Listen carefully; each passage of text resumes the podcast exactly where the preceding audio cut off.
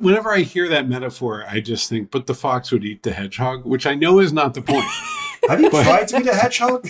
I mean, yes, actually, earlier today, I'm in Brooklyn. There's some very interesting restaurants. Good with garlic, yeah.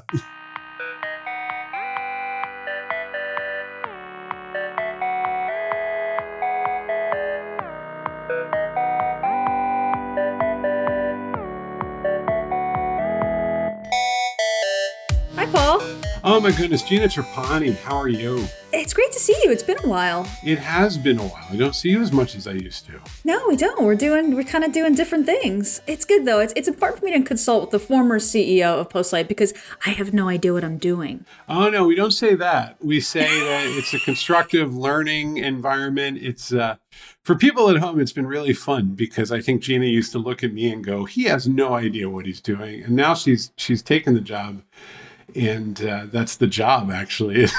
There's nothing else to it. Um, Is not not knowing what you're doing how's it going? and How's- managing that. how's how's technology leadership treating you these days? Oh man, it's a hell of a thing. It it's is. a hell of a It thing. is. It's a great it's a great privilege and a great challenge on a daily basis, Paul. It's hard running it running an agency is hard. You got to feed the fire. Got to keep people happy. It's a it's a it's a lot. But you have a good partner in in our president Chris Lasaka.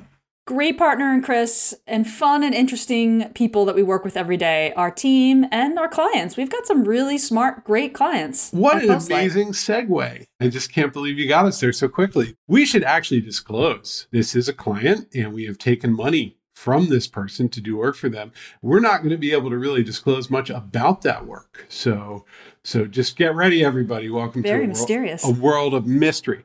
But this is a, a friend of the friend of the firm, a friend of the media industry. Um, probably the only technologist that the media industry doesn't just unilaterally hate, and that is that is Tony Haile. Tony Haile, thank you for coming on the Postlight podcast.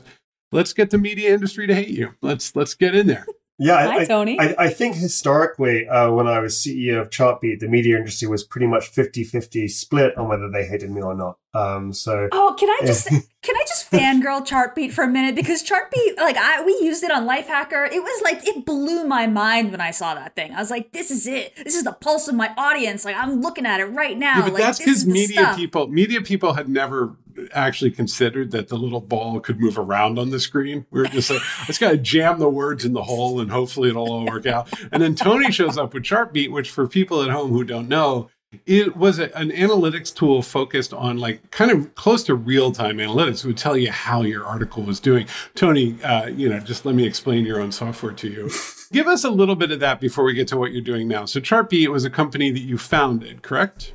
I would always say that I, uh, I I came in a little late to the to the to the thing. Really, there's an amazing, amazing creator called Billy Chasen, Okay. who's a kind of um, he's as much an artist as he's a technologist and a product manager, and he built Turntable FM. Uh, if you're familiar with that. A classic. And so Yes. like he's, he's just incredibly creative. And initially what he had built is he built something called Firefly, Mhm. which was something where when you went around the web, you could see the mouse cursors of other people as they kind of like were also uh, on that site in real time, and then you could chat with them. Uh, I think Business Insider called it a more ADD version of Twitter, if that's possible. Um, and the challenge with that particular one was the number one use case was that someone would see someone else's cursor as it was kind of wandering around the page, and they would take their own cursor and they would go and try and hump it.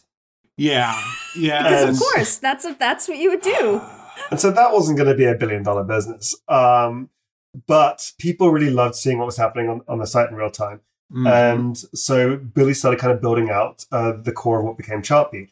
I came along, I was an illegal immigrant who just uh, launched a coup against the CEO of the startup I'd been involved with and been summarily fired, Mhm. uh, and was in New York because there was a girl who would let me sleep on her floor, who's now my wife, which kind of worked out for me, and met up through uh, a guy called John Borthwick and Andy Weissman, met up with Billy, and then from there kind of like took it on. And Billy actually left very swiftly afterwards um, to go and try and do turntable and other things. And so I kind of like I was kind of gifted this early kind of uh, project from from Billy, and then had to kind of like work out what to do with it and run with it. So then, what happened? Like, t- tell us what happened. Well, so this one this one was actually a kind of super interesting um, problem to try and solve from a kind of product perspective, because this wasn't some a situation where Chartbeat could fail because literally who else would hire someone like me to to do anything? we were a new little tiny startup within uh, within BetaWorks at the time, Mhm. and the biggest problem was was that we were a paid for analytics service at a time when Google Analytics was great and free and had uh, almost 100% kind of penetration uh, of the market of interest. Right. And so I remember very early on, Google like said, "Hey, we see you've done this new kind of little prototype thing. Come visit us." And I basically I didn't realize why they wanted to see us. I was like, "Oh, they must be Uh-oh. super interested in our tech." No, they just wanted to laugh at me. They Mhm. brought me Oh. into a meeting where three of them basically were just like, "And this, you know that this."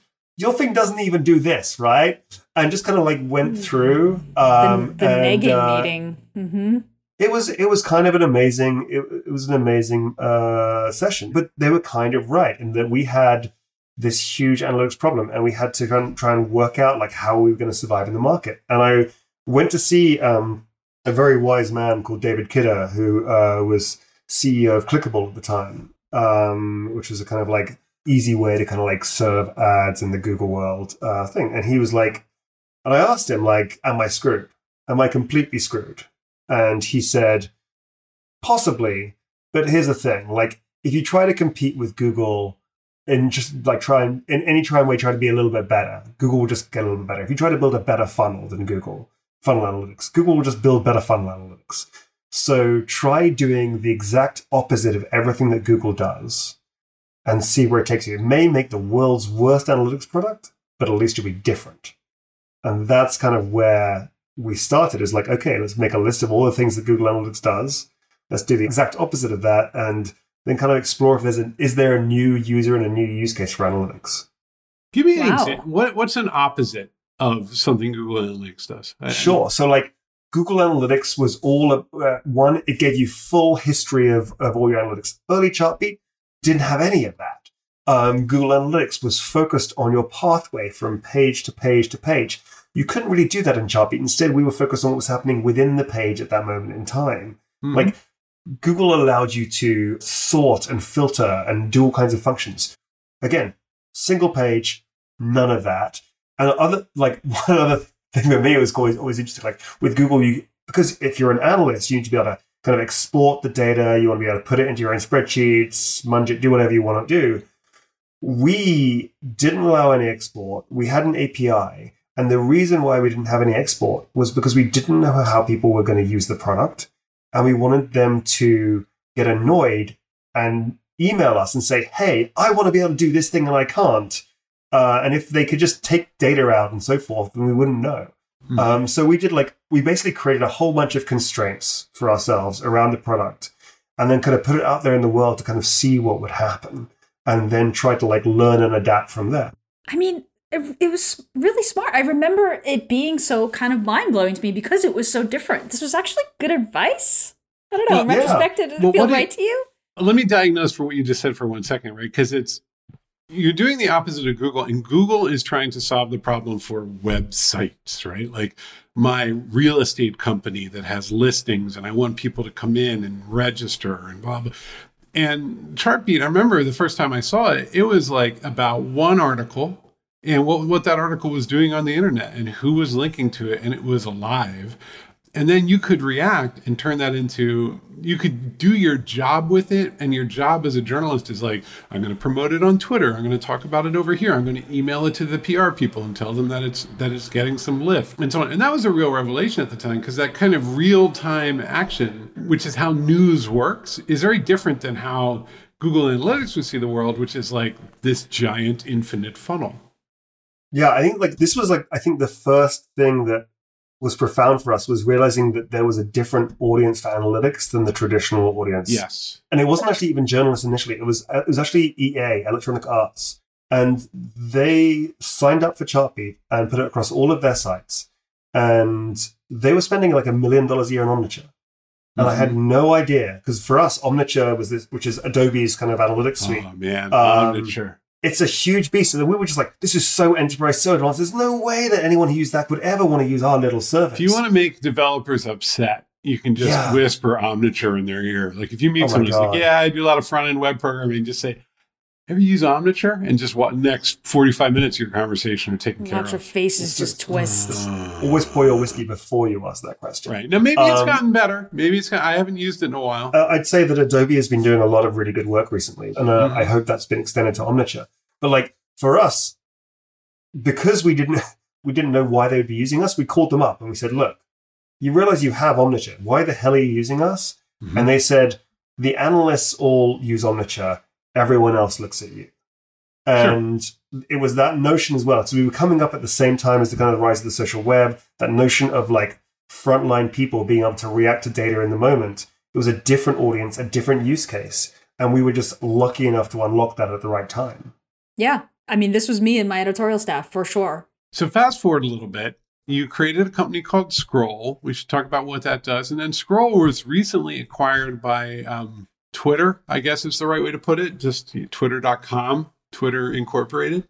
And uh, and now you have a product role at, at the Big Blue Bird. Yeah. First of all, what the hell do you do all day when you're a high level product person at Twitter? We'll get to Scroll in a second. I'm just like, what do you do, Tony? I think a few things. There's what I should be doing and, and what I do. I think Well, also, The- you're like at a high level, you could seriously do nothing constructively if it's the right kind of nothing. Like it's a very yeah, and and that's sometimes it is the desire to when you desperately want to comment and so forth is to is to hold back. Like I still remember uh, uh, something from like Marshall Goldsmith who said like you can you can go along and you can like screw with something or you can like give a comment that might make things five percent better, Mhm. but in making it five percent better, you're taking away the kind of autonomy and ownership of the person below you who's doing it. And sometimes it's just for the long term health of the product. you want just- them to learn. You want them to feel that sense of ownership. You want to you want to kind of just shut up. And I think so. Like for me, I think there's a few things when I think about kind of my level of product management because I'm like I'm not in Jira. Um, uh, Mhm. Any day that I'm writing a PRD is probably a bad day. Mm, Uh, that is really true. If you touch the thing, oof. It's a bad, it's a bad Mhm, thing. mhm. I'm also overly verbose. My job is to try and provide clarity in all possible senses, and also to be able to kind of connect what any individual product manager is doing into the kind of wider picture. So that's my like my first goal is always like to provide that clarity, and so that each each PM who works with me or each each team that works with me is able to kind of be able to say like I know what I'm going to do, I I know what I'm supposed to be doing. I can be creative in service of that because I know kind of like the constraints I'm dealing with and where the opportunities are, and I know how it funnels up to like the overarching strategy that we have as a company. That's the So first des- describe your org to us a little bit because it's like a lot of Postlight podcast listeners are PMs who are figuring out their careers and where you're at is one of the one of the places I think they'd like to be. So like what does it look like from your point of view? Sure. And what's your job actually? What's your what who who are you, Tony? Sure. So, um, so I am the I'm a senior director of product, Okay. which means I I get to run a team called Longform, which is Twitter's hin- hilarious name for anything greater than 280 characters. Mm-hmm. Um, and I genuinely enjoy that fact so much. it's just it's just it's just glorious for me. Amazing. Um, and Longform is a little bit unusual within Twitter in that I have a slightly more kind of GM-ish role than a normal PM. I think we're the only part of the product org that has its own dedicated commercial team, Mm-hmm. uh, and we have our own dedicated editorial team as well. So we have like it's a slightly different thing in general. But if you think about the way my org works, so so, so I run the product org, I run the commercial team, and I run the editorial team. They all report up into me. I then have a kind of a staff. I have a, like a group a group product manager who's wonderful because all of my deficiencies he balances out. Like Gotta have I can one. be the unfiltered asshole. He's like the calm, wise dad, and it's incredibly helpful. What's his name? We need Uh, to we need Eric to say, Wib- Eric Wibbin. He was a he was actually a founder himself. He um he founded a company called Highly and was acquired by Twitter a few years before me, and has, Mhm. was actually like really the kind of the founder of Longform. Like I just came in with an acquisition, and like I got to jump into the mix, but this Longform was originally his vision. So he's been a great kind of product partner. I feel like this is a really critical lesson, though, that that people should take away. You can spend a lot of time in search for a unicorn leader, or you can make a Frankenstein leader out of multiple people who will actually get the job done because the unicorns aren't real. yeah, I'm a big believer You, in this. you always need that balance. Yeah, great partnership or a great trio, critical. yeah, and and also of course knowing when to step back and let someone else be CEO. Correct. No, no, exactly right. Like it, it's you. Th- there's a lot going on with what you just said, obviously, right? So no, but it's we're we're what about six months into the post postlight transition, and maybe no seven, and uh, it's been really interesting to watch because I think Gina has become way more aware of kind of where I was at. I, I, think what's so tricky about these roles, you've got it. I'm seeing Gina sort of wrap her head around it. It took me years to wrap my head around it. Is that you have a kind of internalized portrait of yourself, and you might have started as a practitioner. You're pretty good at getting stuff done.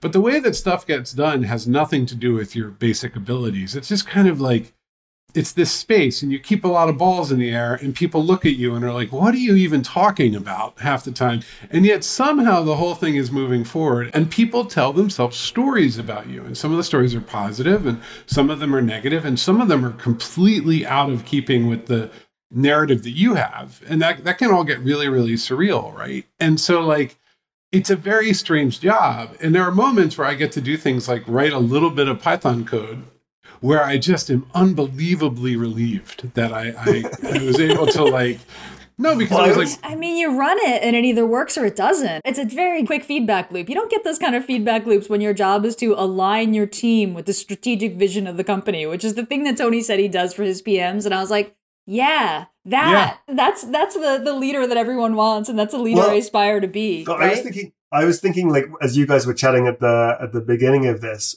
you talked about like this transition and that like now you suddenly understand what I was doing. You have a whole new insight. And one yes. like and I have to confess, like I have long encouraged members of my team from Chartbeat and Scroll onwards, like, so please go and start your own companies. Can I help in any in any mm-hmm, way? Mm-hmm. And encourage entrepreneurial instinct. And we actually had like I think it was double digit percentage of uh, of employees at Chartbeat at my time went on to kind of become a founder of their own company. I was oh, wow. so excited. Yeah, I was so very excited. cool. That's um, very cool.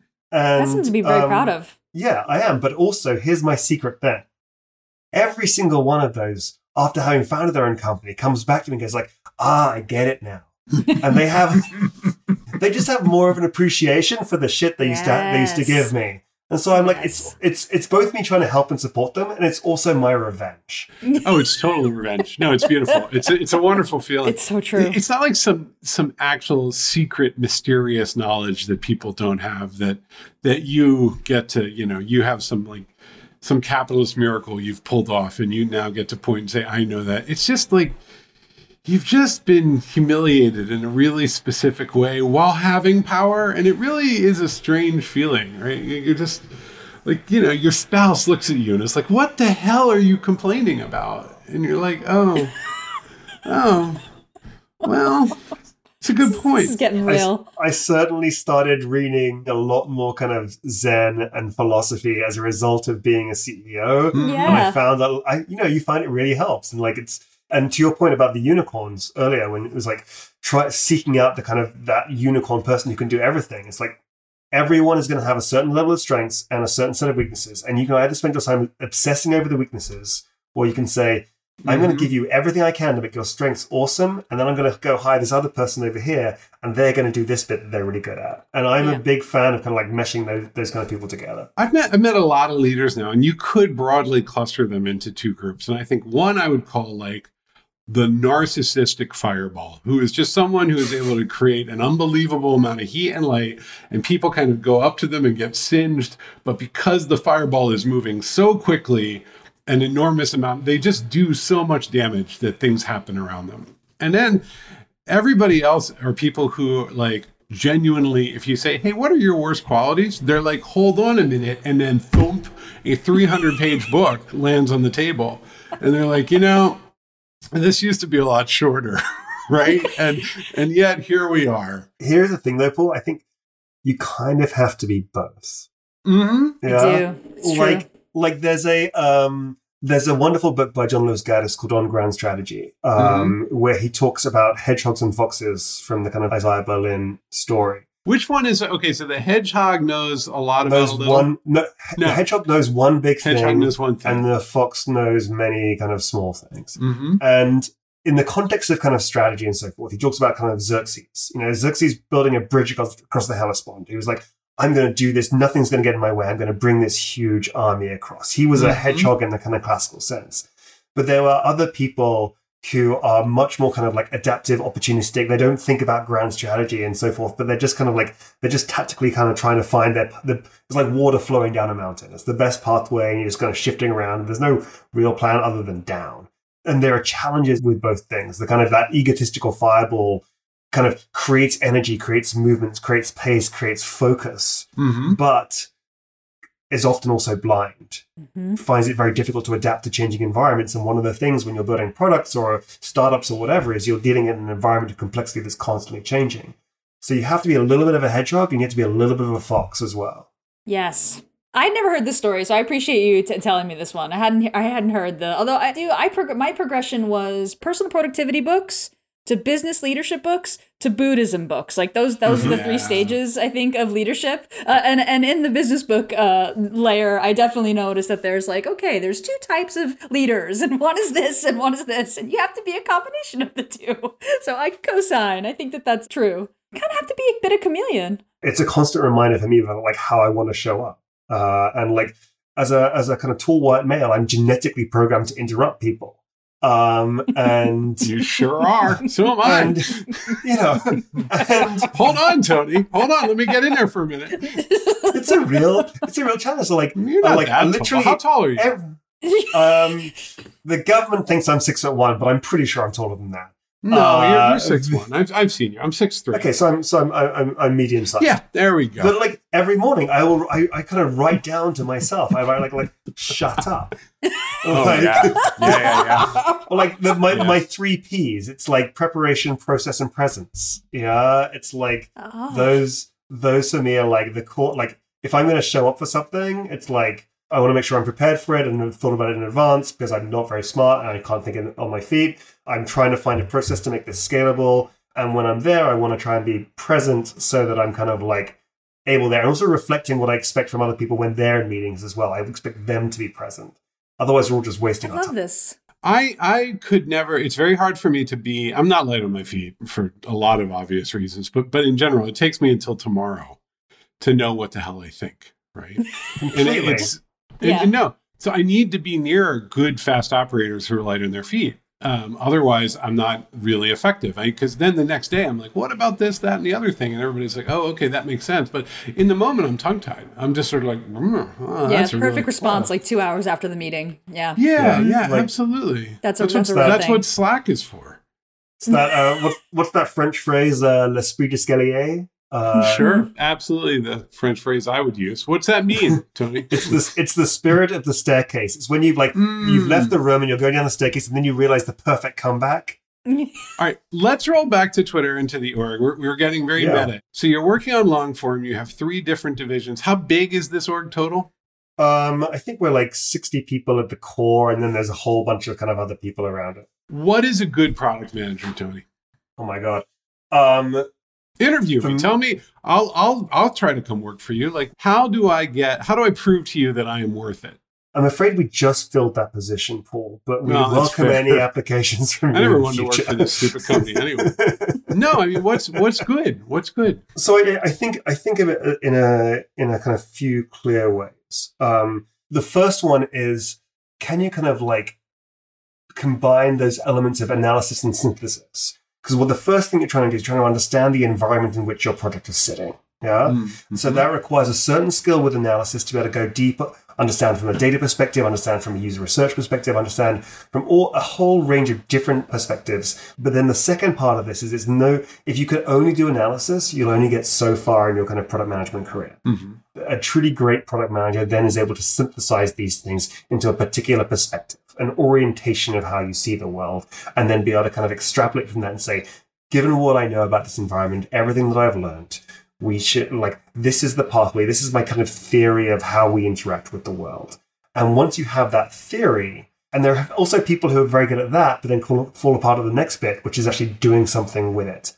And that's being able to translate your kind of airy fairy thoughts and holistic synthesis of the of, of the world into very clear timely like clarity for the team about like this is how we're going to do it and think about the pathway like what's step one to be able to get us towards the place you want to go to. And you find as, as we are saying earlier, like people have different strengths and uh, and different abilities, and sometimes it's like worth pairing them together and so forth. But like you're the truly great PMs are those who can like analysis, synthesis, create an orientation, and then communicate that in a way where a team can act.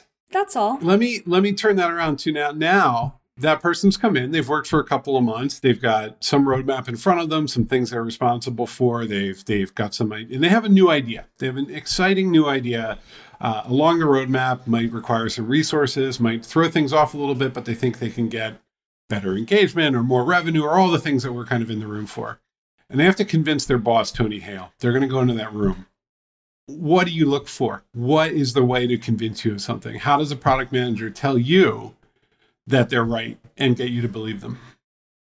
So I think I think a few things. One, when someone does that, I'm always trying to place it in the context of the wider world. In that same place, I'm like, there's a set of information that I have also kind of analyzed and synthesized about the world. Mm-hmm. Does this tell me something new? Do they bring new information that changes my perspective? Does it uh, align with that perspective? And so, like, the first thing is like, so you got to be a little surprised.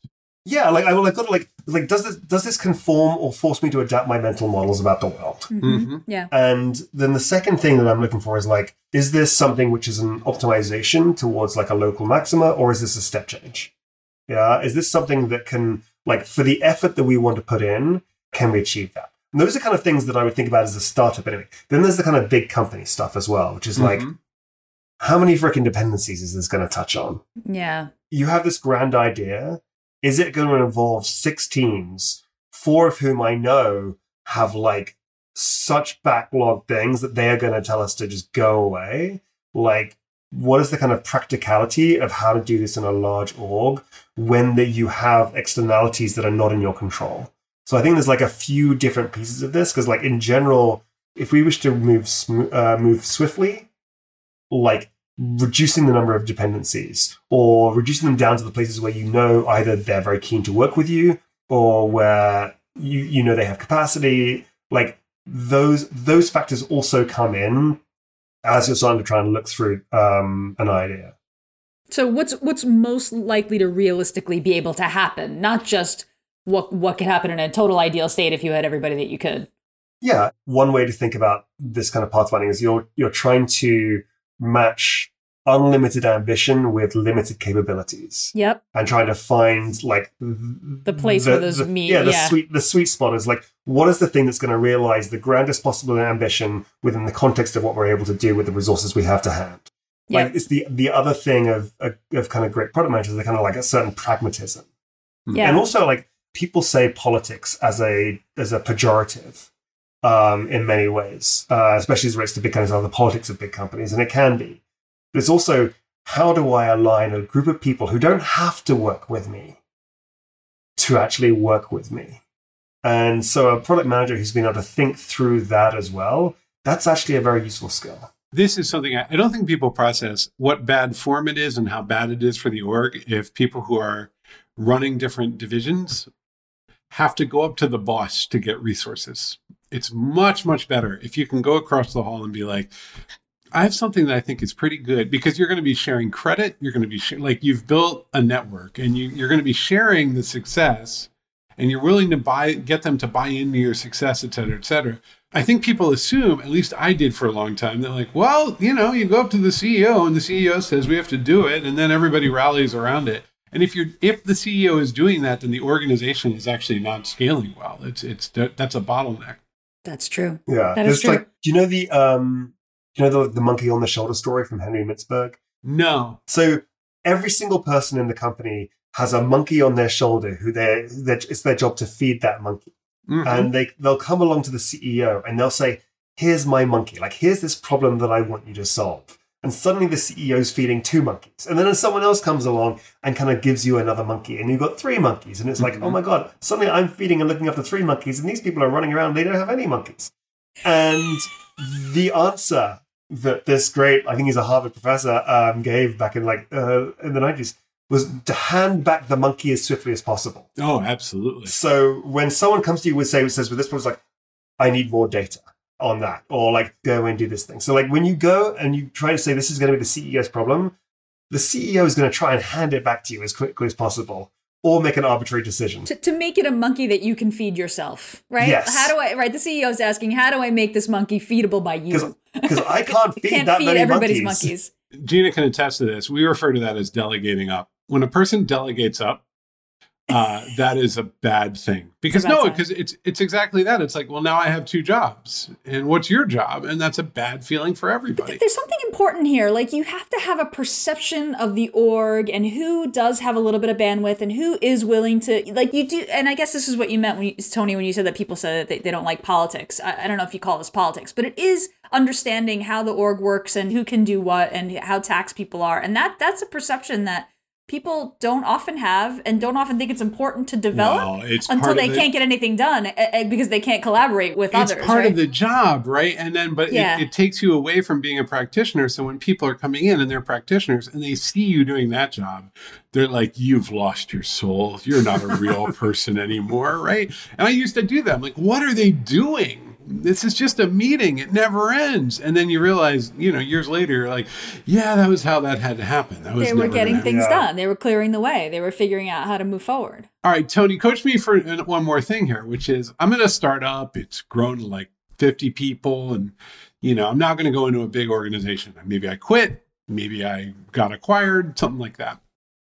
This happens a lot, and this is a number one cause of just absolute fatality in an organization. Is the the the startup mentality goes into the big org, wonderful optimism, and then six months later, just kaboom. And you're kind of a, a veteran of big orgs and startups at this point. So what works? Like you, you're pretty happy. You've landed inside of Twitter, which is not a baby, right? And like it is a Yeah. big, complex, matrixed organization, global with all sorts of challenges.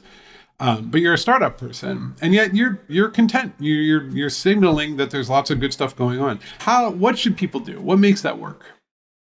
I think one is kind of setting your expectations around all the things you get versus the taxes you pay and not thinking that you get everything for free. Like one of the things that's really interesting, um, like when when we took my company Scroll and we brought it to Twitter and made it part of Twitter Blue and kind of blew it up to a far larger audience, we had re- the resources of Twitter, and all that kind of stuff was amazing. But you don't get it for free. You don't get all the good stuff for free. You also get coordination challenges and having to make sure that your data annotation is correct and like all of the other kind of bits and pieces that come from a large company. Mhm. Um, and I think there's that kind of like that fireball and narcissistic energy you get as a kind of sometimes as a startup founder when you're going and you're like, Mhm. I'm going to go in there and I'm going to kind of blaze a trail and I'm going to do this kind of stuff. And then you then you realize that like that it's harder and it's not um it's not because the company is bad. It's because you're like you are dealing with a different set of investment and taxes that enable you to do more, but also make you pay a price for those things. You know, what you're describing is this is a pattern that happens a lot. Startups get acquired by very large orgs. Like Google is a pure example here. And then number one responsibility is to get their software stack and their experience into the software stack and experience of the acquirer. Like Google has essentially its own operating system. It sees data in a certain way, it sees geo in a certain way, it has its own file system. It's all incredibly scalable.